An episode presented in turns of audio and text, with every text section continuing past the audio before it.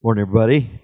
Uh, as Brooks said, um, we believe that God, even before the beginning of time, uh, has been telling a story. And our lives, our stories, exist within God's larger story. Um, and as we come to know God's story, as we come to know our own story, come to know the stories of people around us, we grow. Uh, so that's why we have been doing this for several years now. Across all of our campuses this morning, we have people standing up, introducing folks who are being brave and stepping to the front and sharing their lives. Uh, and we'll be doing so over these next three weeks. So it gives me, uh, I'm really honored. It gives me great pleasure to introduce Jordan to all of you this morning. And many of you know Jordan. He's been around Orchard Hill for, what do we say, seven years? About seven years. Yeah, which mm-hmm. is really exciting. And you've seen a lot of things happen at Orchard Hill during, during that time. And God has been work in your life, uh, which you're going to share with us here in a minute. Um, I really wish we had been joking about this, that I had the, the, the little theme song, Chime from Law and Order. Uh, yes. And we could play that right now uh, because Jordan is a county prosecutor down in Marshalltown. Dum dum. And uh, hard worker, but more than that, he, uh, he loves Jesus. And he's going to be sharing with you how Jesus' story, God's story, has been intersecting with his life story. So thanks, Jordan. Thank you, Doug. Yeah, you're welcome. Well, good morning. First of all, I want to say it's an honor to get to speak in front of every one of you today. Isaiah chapter 1, Isaiah chapter 61, verses 1 through 2 read that the Spirit of the sovereign Lord is upon me, for the Lord has anointed me to bring good news to the poor. He has sent me to comfort the brokenhearted and to proclaim that captives will be released and prisoners will be freed. He has sent me to tell those who mourn that the time of the Lord's favor has come and with it, the day of God's anger against their enemies. Chili was what my mom had had for dinner on January 25th of 1984. And over the next few hours, she experienced indigestion, or so she thought. After she realized what was really happening and arrived at the hospital, I was born in a matter of minutes. I was the second child of Steve and Nancy Gaffney of Waterloo, Iowa, and I had a big sister, Missy. While I was young, I thought my family was perfect and permanent. But looking back, there were a lot of warning signs. My dad ran the household like his dad, a Korean War veteran. Everything he said was a command. There was little room for others to be anyone other than who he wanted them to be. He hadn't wanted children. He even dictated McDonald's orders. It would be several years in my life before a cheeseburger at McDonald's became a possibility. Mom coped with this by dutifully cleaning everything in the house over and over, and she chewed solid ice cubes from the freezer. Missy coped by being like dad. My coping mechanism was to get outside and play with the neighborhood kids. I cherish the memories that we made. On a summer evening when I was four and he was three, Sam Wolf and I played demolition derby with our tricycle big wheels, he on his, and me on my sister's Big Bird big wheel. My sister's front tire got destroyed, Sam won, and a friendship that continues to this day was begun. God knew what he was doing when he made the two of us neighbors. Um, and together, after that, we were responsible for running every game and activity and shenanigan in the neighborhood. We attended a church that was mired in the past. The carpets and chairs were an orange brown shade straight out of the late 60s and early 70s. And the worship was stagnant and dormant. I don't recall having any major experiences with Jesus while I was there, but I do recall getting my foundation in Christ and Christianity, having fun with the other kids, serving God by serving the church and reading the Bible with dad.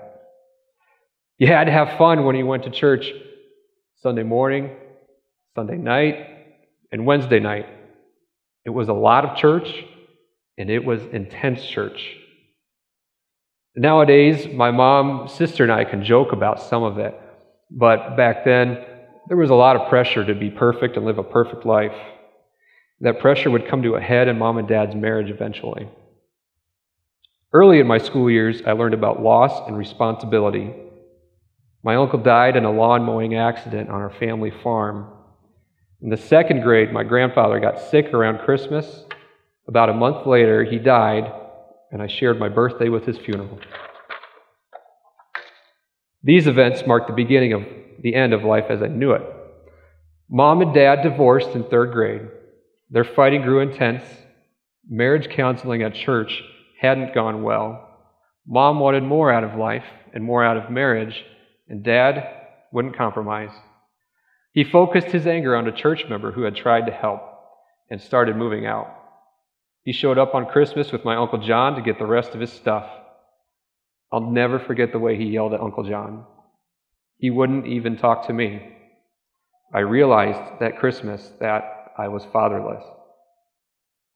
Everything was in flux after that. With too many painful memories and experiences, mom brought us to a new church, Nazareth Lutheran Church in Cedar Falls. It was bigger and had a lot more kids and a lot more kids' ministry. And we have the picture of me with dad when we were younger. Um, Missy, who by this time was a teenager and had been very close with dad, reeled. Once it was time to come inside from having fun outside with Sam, I had to walk on eggshells because I never knew what was going to happen with Missy. She didn't make good decisions. She was sapping mom's energy and time, and dad was not involved. I spent more time with Sam and Sam's parents, Steve and Kathy. Steve and Kathy Wolf loved me as their own, and they gave me a foundation through this period that I otherwise did not have. They shared their faith with me, and I did not completely forget about Jesus. For a while, Dad was an every other weekend kind of dad.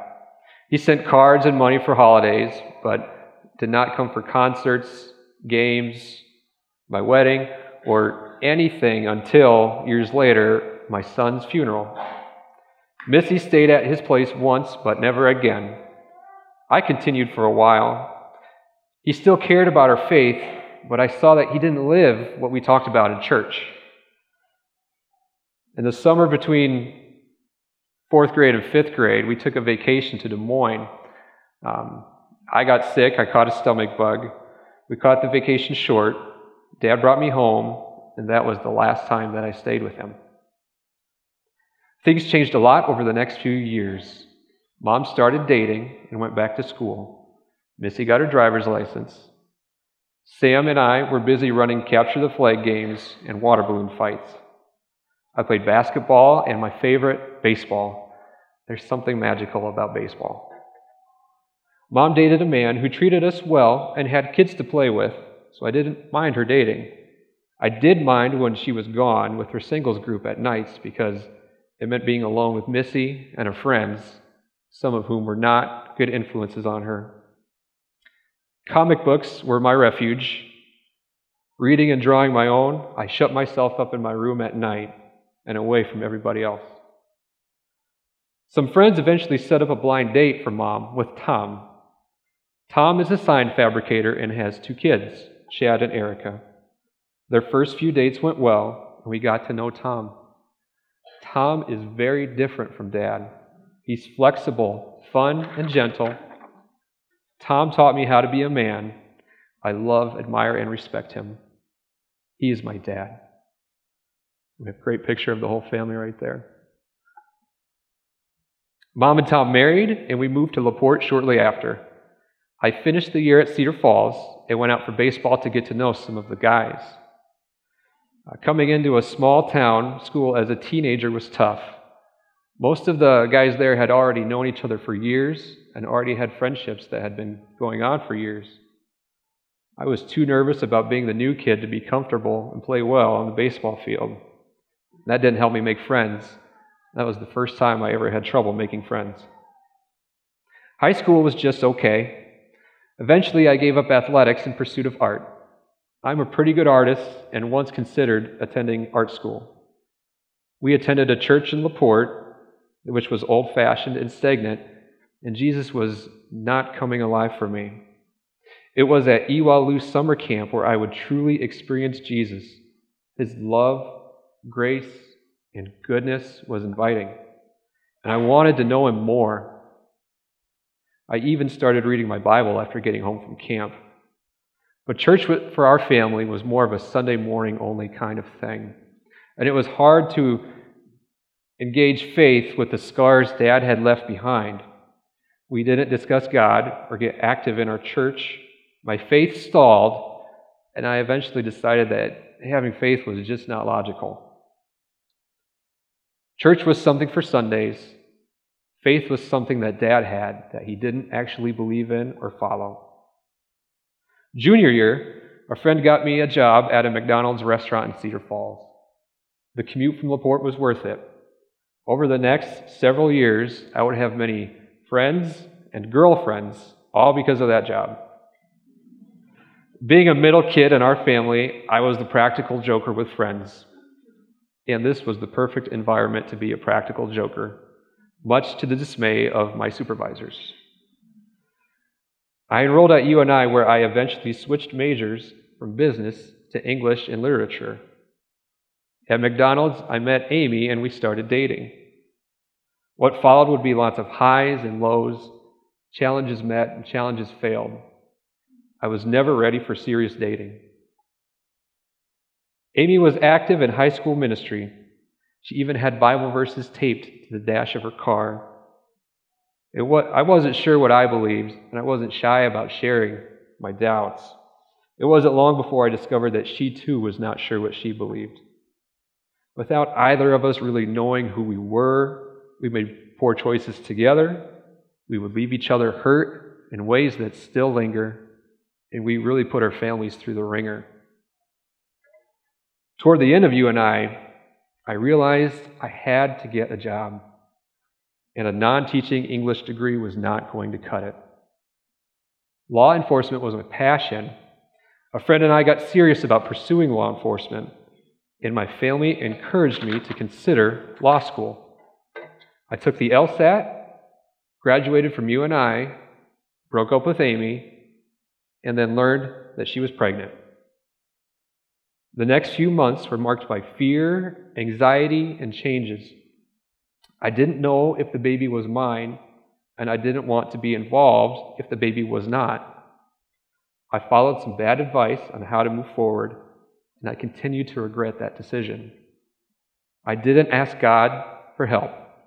I gave in to fear when I should have had courage. This is what happens when you don't have a relationship with Jesus. I started Drake Law School in the fall of 2007, not sure where my life was going. Brooklyn was born on October 17 of 2007, and she's a little bit older in this picture, but just as sweet. I love that picture. Although things weren't going well between us, I went up to the hospital to be supportive, because I would regret not being there if she was my child.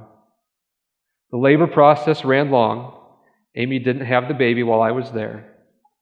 There was an assignment at law school that required me to be personally present or fail the course. There were no exceptions. Co parenting in different cities amidst animosity was the most challenging experience of my life. The stress of that, compounded with the stress of first year law school, was immense. I gave up trying to do it all on my own and turned to the one thing I knew could help Jesus. Before going to visit Brooklyn on one occasion, I stopped and sat in the back of a church in Des Moines that was near Drake. It was the first time I went to church because I wanted to experience Jesus. A friend of mine would eventually take me to Lutheran Church of Hope in West Des Moines, where my roots in faith would grow and where I picked up the Bible that I would eventually read cover to cover. Through lots of arguments and awkwardness, Amy and I made arrangements for Brooklyn, splitting weekends and holidays. Having my baby girl overnight was the most powerful experience of my life up to that date. And I wept after bringing her home for the first time. There were lots of times after bringing her home that I would cry, but Brooklyn is worth it. She is now nine years old. She is a joy and a treasure, and her mom and I are in a much better place now. In the spring of 2009, I met Tanya. We shared a pizza and hit it off. Tanya was teaching in Des Moines. I was a single father. Her stepfather, Pat, had come into her life when she was very young. And when she was thinking about whether or not to date a single dad, his love and influence was a strong influence on her. Tanya is an incredibly loving, kind, and practical person. She loves Brooklyn as her own, and so has her family. With her parents' blessing, we married on September 4, 2011. She is the love of my life, my best source for wisdom, and my partner in faith. During our engagement, there remained a lot of uncertainty. Nobody was hiring, and I was going to graduate in a lousy economy with a mountain of student loan debt and no job. We moved to Waterloo to be closer to Brooklyn. And Tanya took on a teaching position in Waterloo that she would eventually loathe, not because of the students or the teachers, but because of an unsupportive administrator. I passed the bar exam, and by the grace and the goodwill of God, got a job at the Marshall County Attorney's Office within a month, prosecuting simple misdemeanors and eventually moving on to other dockets. I believe that God's hand was at work in opening up this opportunity and allowing me to flourish as a prosecutor even on the tough days.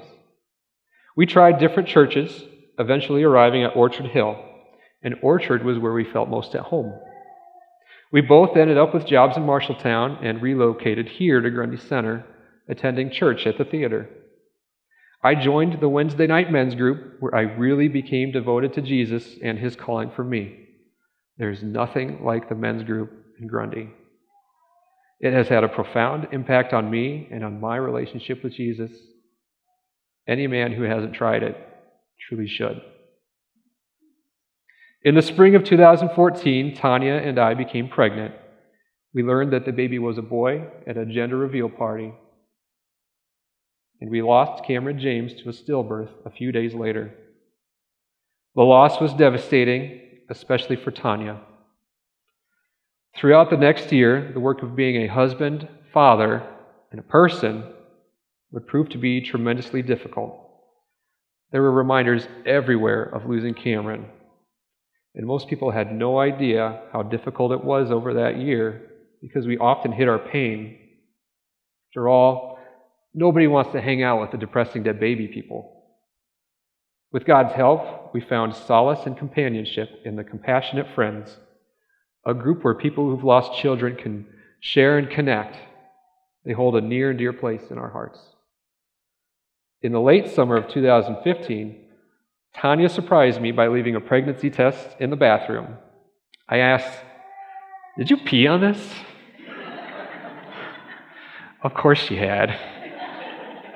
And Declan Allen Gaffney was born April 11, 2016, to a loving family that cherishes him. We relived a lot of the same fears and experiences that we had with Cameron's birth. Uh, during contractions, Declan's heart decelerated, and the doctors performed an emergency C section. I will never forget the look on Dr. McCarville's face, same doctor who had delivered Cameron, when he looked at the nurse and told her to prep for the procedure. It was more anxiety than fear, but it made me afraid. I prayed for protection in the minutes that followed Jesus answered my prayers. In the fall of 2015, our world was shaken again. Tanya's stepdad, a mason, had been working on a chimney at a construction site, 35 feet up in the air, when one of the wood planks on the scaffolding broke. He fell to his death. I was at work when the Wapello County Sheriff's Office called. Tanya had the car, and my boss rushed me over to school to get her. Tanya's first instinct was to worry that something had happened to Declan. Her screams and her cries of anguish have scarred my heart. but the goodness and impact of her dad, Pat Riley, cannot be understated. He belongs in the Christianity Hall of Fame. Over the last years of his life, had come to follow the Holy Spirit so closely and obediently that it would lead him to openly share with joy that he is ready to go whenever Jesus is ready to take him. Pat would hand out a $100 bill to a stranger as Jesus led him. He would drop everything and pray with you, for you. He devoted himself to studying the Bible and learning about Christ. He let Jesus be the center of each and every relationship in his life. Pat was with us nearly every time we served as Picnic in the Park Chuck Wagon Masters. He loved ministry. Although he's in heaven now, he's not here. He was Tanya's dad, my mentor in faith, and Brooklyn's favorite grandparent. We're still waiting for God's plan and all that to unfold. I feel too young to know loss the way I do, but I know it nonetheless. Loss hurts when Satan strikes, but Uncle Kenny, Grandpa Herman, Pat, and Cameron are in heaven with Jesus. So, for the grave, there has been no victory. I am determined to be the husband and father that Jesus calls me to be, and I am resolved to keep my faith active and vibrant so that I and those whom I love don't experience Jesus the way I did for so long as stagnant, dormant, and unreachable. I try to share my love with Dad, who's grown to take a more regular role in my life. He, when fathers come and go, and they aren't perfect, but I have an eternal Father in heaven. He is the one constant in our lives, the one constant we cannot lose. God is the Father who is my shield and the lamp at my feet. He's my teacher, my companion, my king, and my Lord and Savior. I'm his son. I'm loved. And I know that he's not done with me yet. So I wake up each and every morning with a Father who loves me and is ready to carry my burden for me. Like the prophet Samuel, all he asks of me every morning is that I fill my horn with oil and go. Thank you.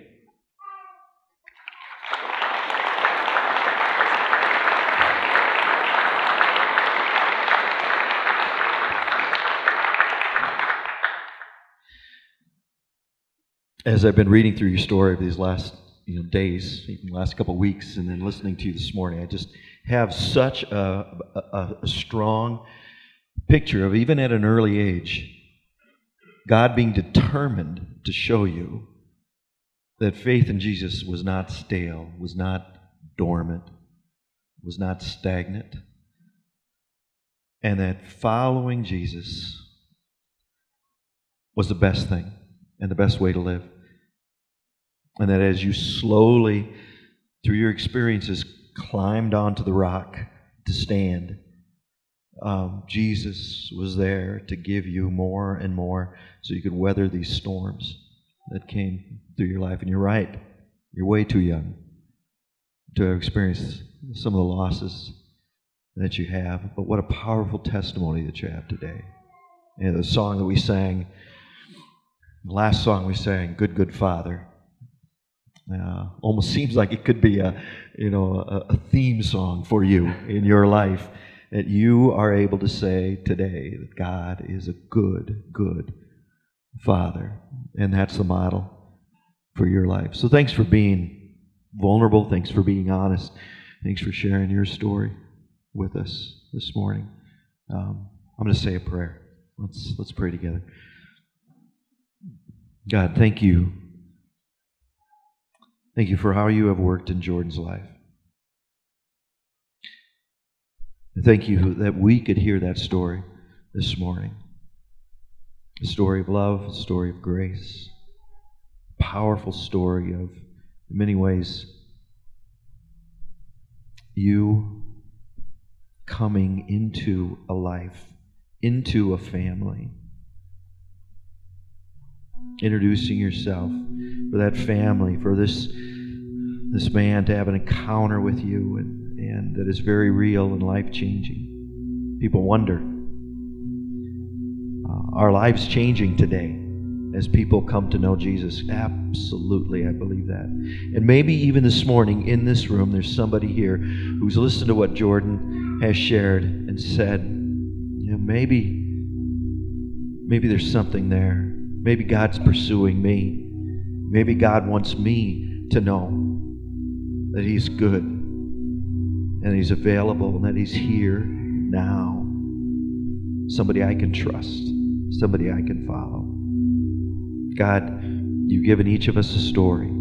Our stories don't stand alone, they intersect with each other. And they are your story too. So, God, thanks for being being for us. God, thank you for being with us. And now accept our worship. We pray this in Jesus' name.